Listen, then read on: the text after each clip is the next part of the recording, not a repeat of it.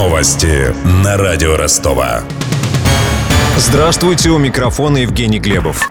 В эти минуты в Ростовском областном суде допрашивают бывшего главу украинского МВД Станислава Шулика. Он проходит свидетелем о беспорядках на Майдане три года назад. На скамье подсудимых пятеро бойцов спецподразделения «Беркут». Их обвиняют в превышении полномочий. Их бывший начальник дает показания перед Святошинским судом Киева по видеосвязи, как это делал в минувший понедельник бывший президент Украины Виктор Янукович. Из Ростовского областного суда передает корреспондент Данил Калинин. Экс-командующий МВД Украины генерал лейтенант Станислав Шуляк своей вины не признает. Он неоднократно давал интервью ряду российских изданий, в которых заявлял, что силовики не могли вести открытый огонь по протестующим на Майдане. Он подтверждал, что «Беркут» и другие подразделения применяли силу в отношении тех, кто протестовал в центре Киева. Однако, по его словам, открытый огонь они не вели. Не могли силовики передавать оружие наемникам. Эта версия также озвучивалась обвинением. Шуляк аргументировал свое предположение тем, что оборот боеприпасов строго контролируемый процесс, и любую утечку сразу бы заметили.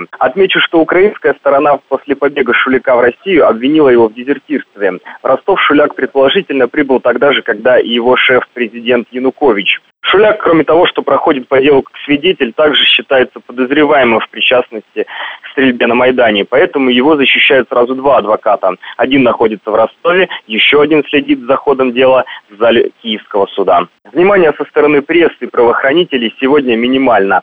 В зале с десяток журналистов на подъезде к Ростовскому областному суду я заметил только одного полицейского и один пост ГАИ. Напомню, что на допросе Януковича два дня назад силовики отцепили несколько кварталов вокруг здания суда. Примечательно, что в отличие от Виктора Януковича, Станислав Шуляк дает показания на русском языке, хотя вопросы ему задают на украинском.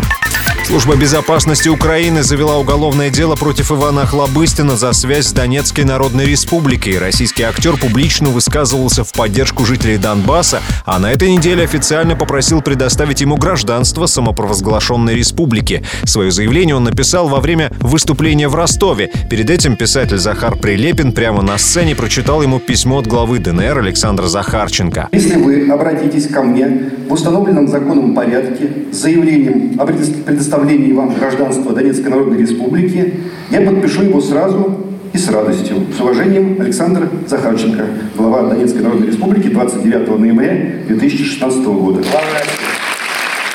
Пусть это будет в Ростове. Я здесь служил. Абсолютно преданный дело Ранее власти Украины запретили Охлобыстину въезд в страну, а также внесли в черный список его фильма. Один человек пострадал в ДТП с 11 машинами на трассе Ростов-Таганрог. Авария произошла в 9.30 недалеко от хутора Хапры.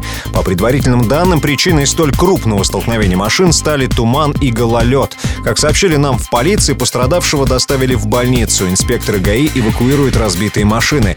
Из-за этого затруднен проезд в обе стороны. Водители пытаются объехать участок по обочинам и проселочным дорогам.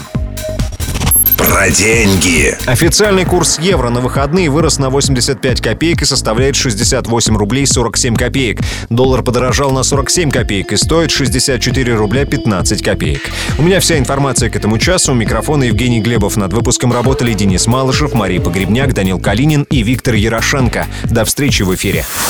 Новости на радио Ростова.